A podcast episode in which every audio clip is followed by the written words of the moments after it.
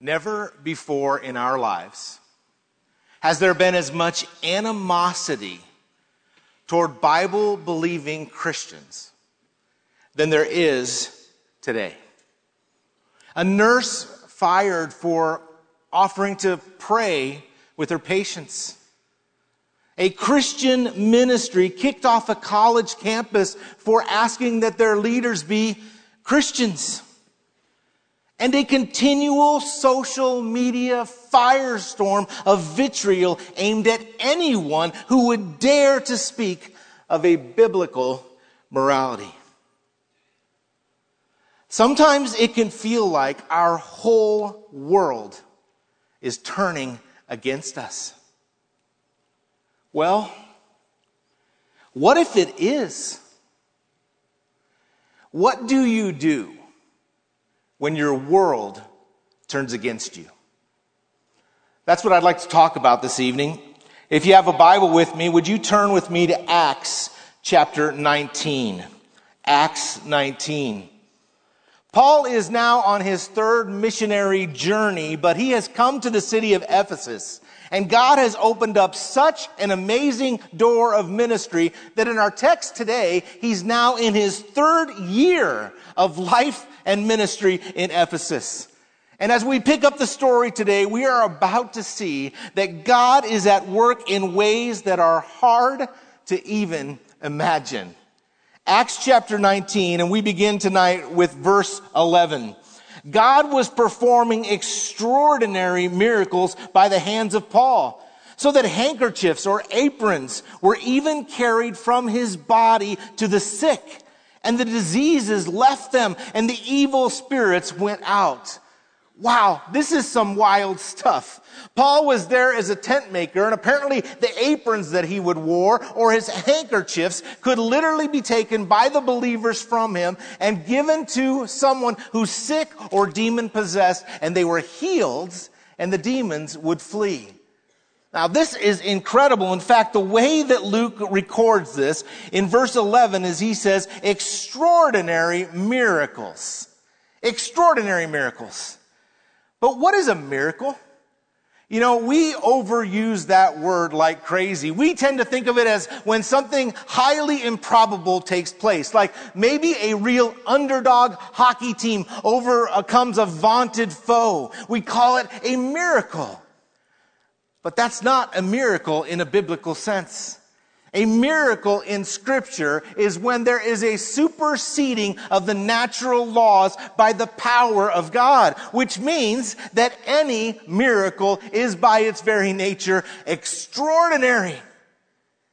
So what is Paul saying in 1911? In essence, what he's saying is the extraordinarily extraordinary is taking place. It's hard to even comprehend, but notice how Luke began the verse. He said God was performing extraordinary miracles by the hands of Paul. You see, this is not normative. It wasn't back then. It certainly isn't today. Paul was no huckster hawking product on an infomercial or the internet. And this harkens back to Jesus in Luke 8, when the woman who had been bleeding for 12 years believed that if I just touch him, I will be healed. And she was. And that's not the only instance. Mark 14:30 speaks of many people begging just to touch the fringe of his robe. And it says all who touched it were healed. And this reminds me of Acts 9 when God was doing extraordinary miracles through Peter just before the gospel goes out to the Gentiles. And now we see him doing the same through Paul as God establishes this powerful beachhead and outpost for the gospel in the city of Ephesus. So again, we seem to see these kind of miracles taking place at selected moments when God is advancing the gospel in world-changing ways. This is one of those moments. We ended last week with 19:10, in which Luke said, all who lived in Asia, not the continent as we understand it today, but the province of Asia back then, all who lived in Asia heard the word of the Lord, both Jews and Greeks. And in Luke 19:10, we recognize the spread of the gospel that was going out from Ephesus. In fact, many scholars believe that all seven of the churches that are named in Revelation 2 and 3 were established out of this ministry in Ephesus during this period. And of course, the book of Ephesians, which continues to impact people all over the world, came about because of Paul's ministry in Ephesus and his love for the people there. So clearly, God was doing the extraordinary because he was using this ministry in Ephesus. And there's one other possible reason for why God was doing the extraordinary. Commentator R. Kent Hughes calls Ephesus the dark castle of Asia Minor. It's because in this city, there was so much emphasis on magic and power. Last week, Brian introduced us to the Artemis, the goddess of the Ephesians, and attached to her were certain symbols, which had been turned into magical formulas. So here in Ephesus exists a culture steeped in dark and demonic practices. Thus, God shows forth the truth of his genuine, glorious power to heal, to free, and to transform. But invariably, when God is doing the extraordinary through his genuine servant, imposters will create great confusion by seeking to copy and counterfeit these things for their own glory and for the increase of their own influence and power. And that's exactly what we see right here beginning in verse 13. But also some of the Jewish exorcists who went from place to place attempted to name over those who had the evil spirits the name of the Lord Jesus, saying, I adjure you by Jesus whom Paul preaches. 7 sons of one Sceva, a Jewish chief priest, were doing this. So these guys see what's happening. They see the incredible impact, the ministry that God is doing through Paul. And they say, hey, we want to get in on this. And they go out and they begin, as Luke says, to attempt to bring about miracles through the naming of Jesus. But notice, not only does Luke say just that they attempted, but he describes them as adjuring them by Jesus, whom Paul preaches. They are trying to use a name of the one they don't even know. And who are these 7 sons of Sceva? It's interesting that nowhere in Jewish annals of history is there a chief priest who was named Sceva. So it's possible that he was related to someone from Palestine and had been sent to this part of Asia Minor by the Jewish authorities. But it's just as likely that this is a self-proclaimed title, that he has taken that on. And therefore, if that's the case, then these arrogant sons of a self-proclaimed chief priest are, through self-promotion, seeking to grow in power and influence by trying to copy the work of God that's taking place through Paul. Can you imagine what a mess that would make? What confusion it would cause within the culture in and around Ephesus. How that could make a problem for the authentic gospel with these counterfeits from the cocky who are creating confusion. So, what does Paul do about it? Does he confront them? Does he spend his time telling people they're counterfeits? Does he send his disciples out to correct the confusion?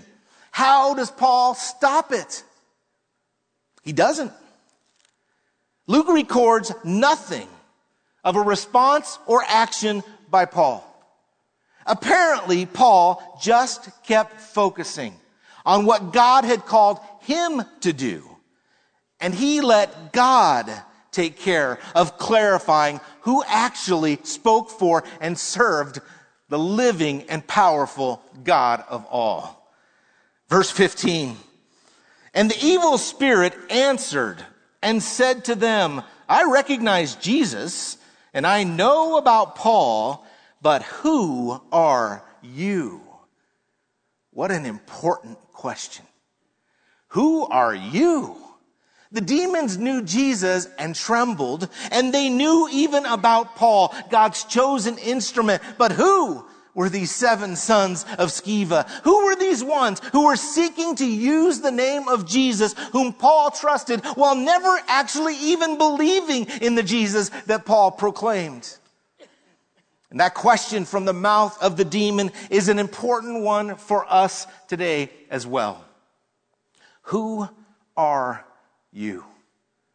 You may remember that this past summer, I challenged us to consider that a more important question is not who are you, but whose are you? For none of us is great in and of ourselves. But when we come to know Christ, and when we choose to live life trusting and depending upon Christ, everything changes. For He is life. He is Lord. He is good. He is God. And may I never forget that there is nothing great about Jeff. And there is nothing powerful, sufficient, or even able about the name of Jeff. But genuinely knowing and depending upon Jesus, that changes everything. And these sons of Sceva were about to find out just how real is the difference between being in Christ and being a self-promoting counterfeit seeking to use the name of Christ.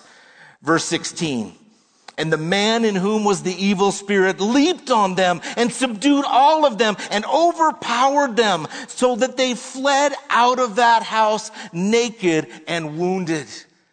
These cocky counterfeits who were creating confusion got the beating of their lives. They were literally stripped naked and fled to the streets, and everyone saw it. Verse 17, this became known to all, both Jews and Greeks who lived in Ephesus, and fear fell upon them all, and the name of the Lord Jesus was being magnified. Not only are these cocky counterfeits being beaten and humiliated, but also all of the people are humbled and sobered, and God is honored, and Jesus is magnified. Notice that Luke speaks of all who lived in Ephesus, both Jews and Greeks. God turns the confusion caused by these counterfeits into something that will bring Him glory and advance His mission. And what's more, the impact on those who know Christ is deep and significant. Verse 18, many of those who had believed kept coming, confessing and disclosing their practices. And many of those who practiced magic brought their books together and they began burning them in the sight of everyone. And they counted up the price of them and found it 50,000 pieces of silver. So the word of the Lord was growing mightily and prevailing. When followers of Christ see the extraordinary glory of God and the reality of the power of evil, the response is repentance and a more wholehearted devotion to Jesus. But you know, many today believe little in the power and the goodness of God. And many today, even many believers, do not believe in the reality of Satan or the power of evil. In our enlightened 21st century human perspective, we have sought to eliminate both the need for God and the so-called foolish fear of evil. But in Ephesus, the dark castle of Asia Minor, they were seeing all too clearly just how real both are. And it leads from confusion to clarity, forcing them to make significant choices about their life and followership of Christ. And verses 18 and 19 show this heart response of the followers of Christ. They kept coming and confessing and disclosing their practices and bringing magic books and burning them in front of everyone. They are moved to follow Christ. And verse 20 says that all of these things resulted in the word of the Lord growing mightily and prevailing. You know, it's a bit ironic that this text happens to hit our calendar on the weekend when our country celebrates Halloween. Now, let me be clear. I do not believe that for most of us, Halloween is about a love for evil. Might be about a love for candy. Certainly for our kids, it's also a great opportunity to engage with our neighbors and to reach out to them with the love of Christ. But do we even realize or see that there's a dark side? Doesn't it seem strange that what is celebrated by so many in our country is darkness and death and evil? And while it's certainly good to enjoy our freedom of Christ and, of course, to reach out with love to our neighbors, it's also important to search our hearts to be sure that what we observe at Halloween is not celebrating for us what is actually evil. For we are called to glorify God, who is light and life, not darkness and death. And as the sons of Sceva and all the people of Ephesus discovered, evil is no joke. It is real. And God's call to his followers is that we rid ourselves of anything that is not in accordance with his will. Well, next, Luke begins to foreshadow a significant change that's about to come in the life of Paul and in the advancement of the gospel. Verse 21, now after these things were finished, Paul purposed in the Spirit to go to Jerusalem after he had passed through Macedonia and Achaia, saying, after I've been there, I must also see Rome. And having sent into Macedonia two of those who ministered to him, Timothy and Erastus, he himself stayed in Asia for a while. So the Spirit is beginning to prompt Paul that it's time to move on. And he gives a glimpse of what's lying ahead. And he wants to go back through Macedonia and Achaia. And then he wants to go to Jerusalem. And eventually wants to go all the way back to Rome. And he sends out Timothy and Erastus ahead of him. But before Paul leaves Ephesus and before Luke moves on in the story, Luke tells us about one more challenging chapter in the ministry. Verse 23, about that time, there occurred no small disturbance concerning the way.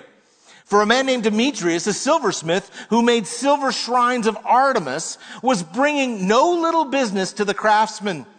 These he gathered together with the workmen of similar trades and said, men, you know that our prosperity depends upon this business. Don't miss what he just said there. Our prosperity depends upon this business. That is a key insight into Demetrius's heart and motive. Verse 26. You see and hear that not only in Ephesus, but in almost all of Asia, this Paul has persuaded and turned away a considerable number of people, saying that gods made with hands are no gods at all. Not only is there danger that this trade of ours fall into disrepute, but also that the temple of the great goddess Artemis be regarded as worthless, and that she, whom all of Asia and the world worship, will even be dethroned from her magnificence. Note that even Demetrius, an unbeliever, says, in almost all of Asia, this Paul has persuaded and turned away considerable number of people, saying that gods made with hands are no gods at all. The threat is real. In Luke 19:10, we said all of Asia, all the people, both Jews and Greeks, heard the word of the Lord. And in Luke 19:19, as we see the church coming forward in repentance, we are told that when they brought forth all of this magic stuff and burned it, the price of them found it to be 50,000 pieces of silver. That value would be enough to pay one person in Ephesus' daily wage every day, 7 days a week, for 137 years. In today's value, that would be in excess of $4 million American dollars. And that amount of money underscores just how many people were coming to Christ. This was no small thing done in a corner by a few. The economics of verse 19 show the powerful and widespread impact of the gospel. And isn't it ironic that at the very time Demetrius and crew are claiming the greatness and superiority of Artemis, they are legitimately terrified of her losing her place of influence. But if Artemis is actually a great and powerful god, shouldn't she be able to take care of herself? Likewise, Why is it that we, as followers of Christ, seem to be afraid of God losing his place of influence in our country? Do we really think that he is shaken and afraid? And that by fighting against unbelievers will somehow ensure his stature? Are we afraid that the greatness of our God is under threat? Or do we realize, do we truly believe that he is God and he is never shaken, never threatened, and quite capable of displaying his greatness no matter what people do, unbelievers or us? Verse 28, when they heard this, they were filled with rage and they began crying out saying, "Great is Artemis of the Ephesians." And the city was filled with confusion, and they rushed with one accord into the theater, dragging along Gaius and Aristarchus, Paul's traveling companions from Macedonia. And when Paul wanted to go into the assembly, the disciples would not let him. Also, some of the Asiarchs, who were friends of his, sent to him and repeatedly urged him not to venture into the theater. So then, some were shouting one thing, some another, for the assembly was in confusion, and the majority did not know for what reason they'd come together. And some of the crowd concluded it was Alexander, since the Jews had put him forward. And having motioned with his hand, Alexander was intending to make a defense to the assembly. But when they recognized he was a Jew, a single outcry arose from them all as they shouted for about 2 hours, "Great is Artemis of the Ephesians." What a scene. What a terrifying scene. Here we see in verse 29, they grab Gaius and Aristarchus, who are friends and ministry partners of Paul, and they take them into this theater, and the whole city is rushing in with one accord. And we see in verse 32, it is a picture of chaos. Some are shouting one thing, some are shouting of another. Most don't even know why they're there, but it is volatile and it is very dangerous. And the Jews put forth Alexander to give a defense of the Jews and likely to throw the Christians under the bus. But when they find out he's a Jew, they shout him down, and thankfully God does not allow him to do that. And they begin to cry out with a single outcry for 2 hours. "Great is Artemis of the Ephesians." Some years ago, I went to Ephesus, and here are a few pictures that I took. And I was amazed to walk into this theater, which still exists, and to walk around it and realize that this thing held nearly 25,000 people. And I looked about this theater, and then I sat down by myself right in the middle of it, and I read Acts 19. Imagining this scene unfolding as thousands and thousands of people formed this angry mob. And I came to realize this was no small threat to the church. This was a big deal. So, what do you do when your whole world turns against you? We'll come back to that. But first, let's see how things played out in Ephesus. Verse 35, after quieting the crowd, the town clerk said, "Men of Ephesus, what man is there after all who does not know that the city of the Ephesians is guardian of the temple of the great Artemis and of the image which fell down from heaven? So since these are undeniable facts, you ought to keep calm and do nothing rash. For you have brought these men here who are neither robbers or of temples nor blasphemers of our goddess. So then, if Demetrius and the craftsmen who are with him have a complaint against any man, the courts are in session. Proconsuls are available. Let them bring charges against one another. But if you want anything beyond this, it shall be settled in the lawful assembly. For indeed, we are in danger of being accused of a riot in connection with today's events, since there's no real cause for it. And in this connection, we will be unable to account for this disorderly gathering. After saying these things, he dismissed the assembly. Incredible. In verse 35, we read this speech from this person who's called the town clerk. Now, when we picture that, we probably picture some sort of an accounting nerd with a little visor and a pencil. But that's not what this means. This person was a leader. He was the leader over the city, probably a city manager, or some would call him a chancellor. And he was a statesman. And this address recorded by Luke, this was not a spontaneous reaction. After all, what were the leaders of Ephesus doing for 2 hours while the people were shouting? Surely they were getting to the bottom of the situation. They were figuring out, how did this get started, and who started it, and what are the issues, and what are people upset with? And they were planning a masterful strategy and statement. And in verses 35 and 36, he starts out with a skillful appeal to take the heat out of the situation. In essence, he says, if Artemis is great, and you all know it, because everyone knows it, then what's the threat? Why are you so worked up? We need to calm down before we do something dumb. In verse 37, he brings another argument. There's not even a legitimate crime. They're not robbers of temples. They're not even blasphemers of Artemis. In verse 38, he calls Demetrius and his crew out by name. He says, I know who started this. And he points them to the courts. And he says there's also an appeals process. That's the proconsuls. And he says, if you cannot get what you want there, in verse 39 says, you can even appeal to the assembly and have the law changed. So he points them to the proper process. And then it culminates in verse 40, where he drops the hammer with the not so subtle threat of trouble for them.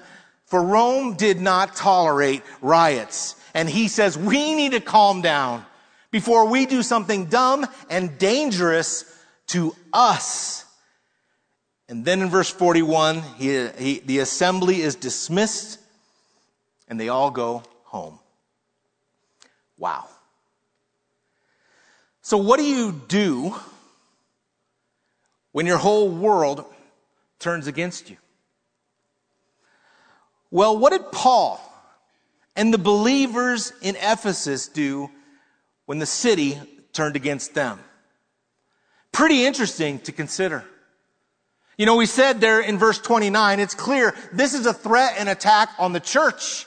And they pull Gaius and Aristarchus into the theater. And verse 30 tells us that immediately Paul, out of heroic love and being an activator, wants to go right into the theater.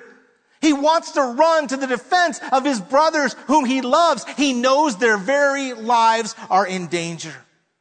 But verse 30 tells us that Paul did not go into the theater because he was dissuaded from doing so by the disciples who would not let him.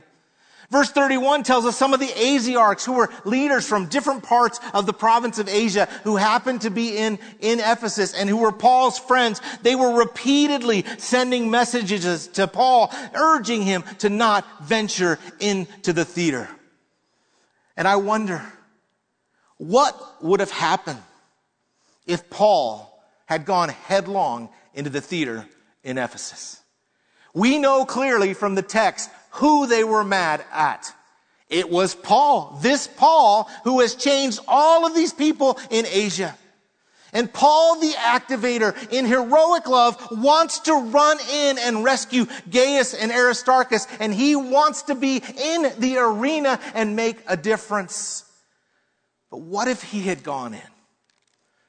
As volatile and dangerous as this crowd and this scene is, it's highly likely that that would have been Paul's last day and the end of his gospel ministry right there and then. Paul was an activator. Paul was in no way passive. So why didn't he go into the theater?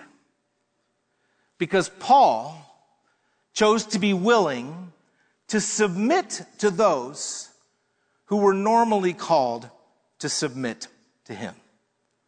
That's what the church is all about. Helping one another when we've lost our head, when we are about to do something really dangerous and stupid. Paul's disciples step up and they say, no, do not go. And Paul submitted to the church. Paul also listened to the wisdom of other leaders. In verse 31, these Asiarchs are giving these appeals, and they are wise leaders, and they are saying, do not go into that theater. Paul submits to the church, and Paul listens to the wisdom of others, and he restrains himself no matter how difficult it was. So what do you think they did then? I cannot help but imagine that for 2 hours they hit their knees. And they did what they could do, and that is cry out to the God of heaven for deliverance. And I do not think it is a stretch to say that while this city leader is planning this speech, the church is praying and God is intervening. And this is a timely word for you and I as followers of Christ in America today. For it sure seems like the world is turning against us. And there may be very real threats that come our way. And make no mistake, God does not call us to passivity or indifference.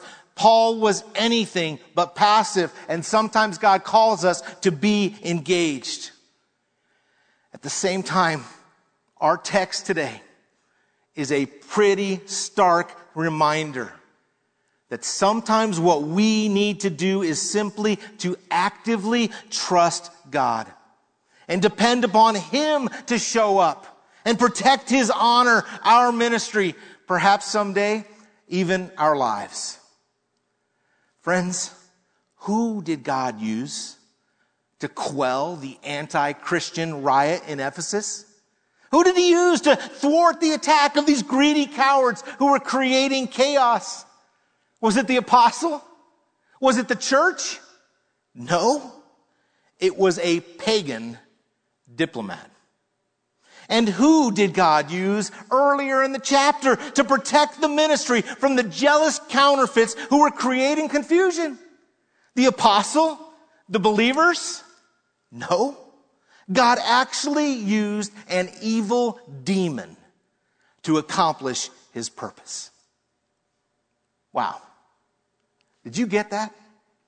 In our text today, we see counterfeit ministers creating destructive confusion and cowardly idol worshipers creating dangerous chaos. But in both situations, it is God who comes to the rescue of His church, His people, His mission, and His name. He uses an evil demon and a pagan diplomat to not only clear up threatening confusion and quell dangerous chaos, He uses them both to increase the glory of His name and advance His mission to bring the good news to those who are without God and without hope.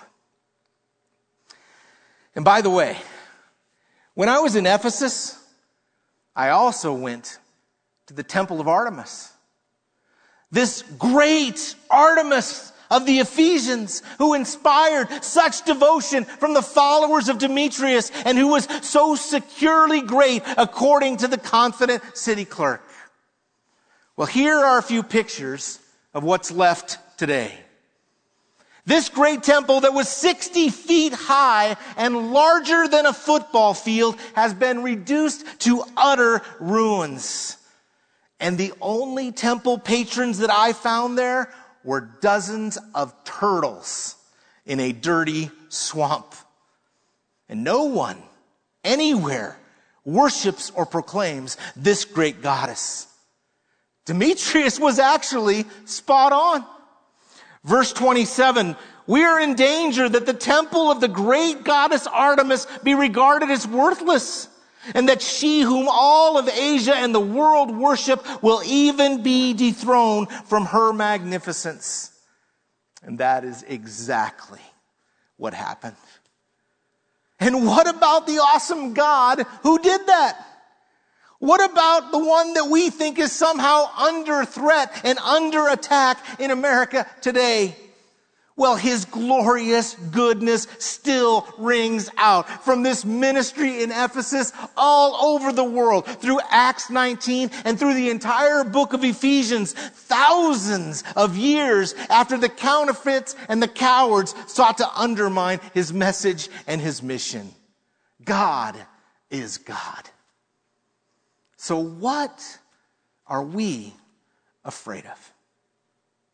Again, I am not saying that we are to be passive, but I am saying that sometimes the call of God is simply to trust him and let God be God.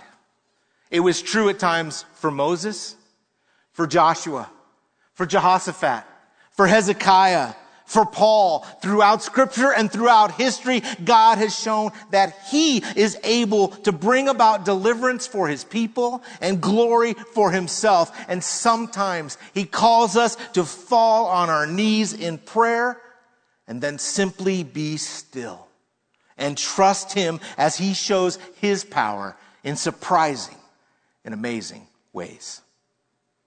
In our text today, counterfeits sought to create confusion. Cowards sought to create chaos. Both real threats to the church. But Paul and the followers of Jesus chose to trust God and stay on mission. That's our calling as well. We need to choose to trust God and keep serving him in these challenging days. And when we do, well, we get to be along for a pretty amazing ride as he shows himself to be a truly amazing God. Hey, by the way, why did the sons of Sceva attempt this counterfeit ministry? It was because ruinous envy and pride in their souls led to self-promotion, ending in their humiliation. Why did Demetrius and the silversmiths create this dangerous riot? It was because ruinous fear and greed in their souls led to self-protection, ending in their shame.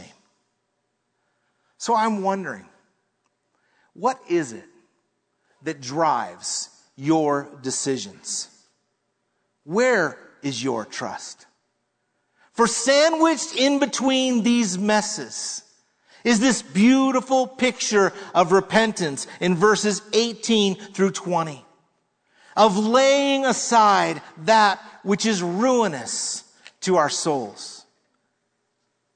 And I want to ask you tonight, what do you need to lay aside? Envy? Pride? Self-promotion, lust, greed, self-provision, fear, self-protection. What dark castles in your heart and your world are keeping you from the freedom that could be yours?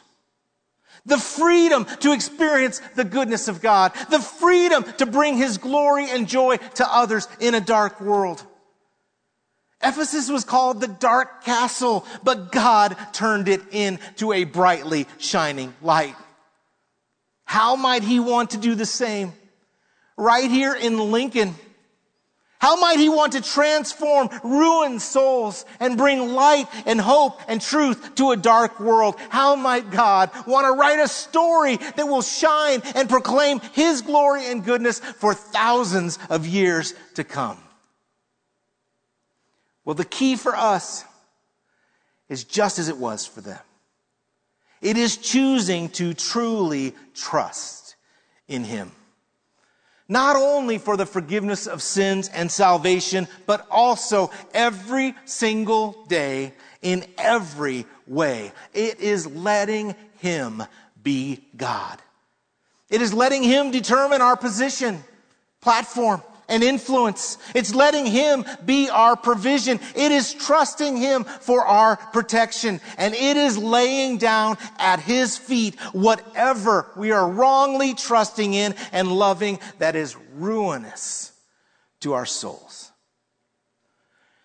Today I want to close by giving you an opportunity to consider where your trust truly is. Is it in you? Your position? Your power? Your possessions? Your ability to protect yourself and those you love? Or is it in Him? Moment by moment, day by day, trusting Christ for your life and with your life.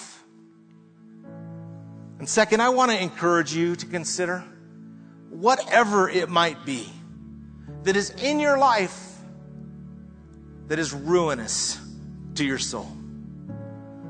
Like the people in Ephesus, when they saw the greatness of God and the reality of evil, what do you need to bring forward and lay down and surrender at His feet? Is it pride? Envy? Lust? Greed? Fear? Unbelief? Whatever it is, I encourage you in the quiet of these next moments to lay it down, to burn it at His feet, that it may no longer have the power to ruin your soul and darken the light of your life. Let's take a few minutes. Let's bring our hearts and lives before our amazing God and His oh so good throne of grace. Oh great God, how we thank You that we do not talk to the air in this moment.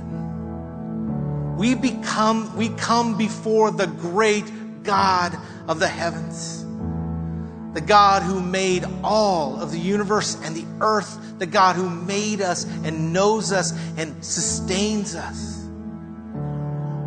God, I don't know how we do life in this terrifying and troubled world without trusting in You.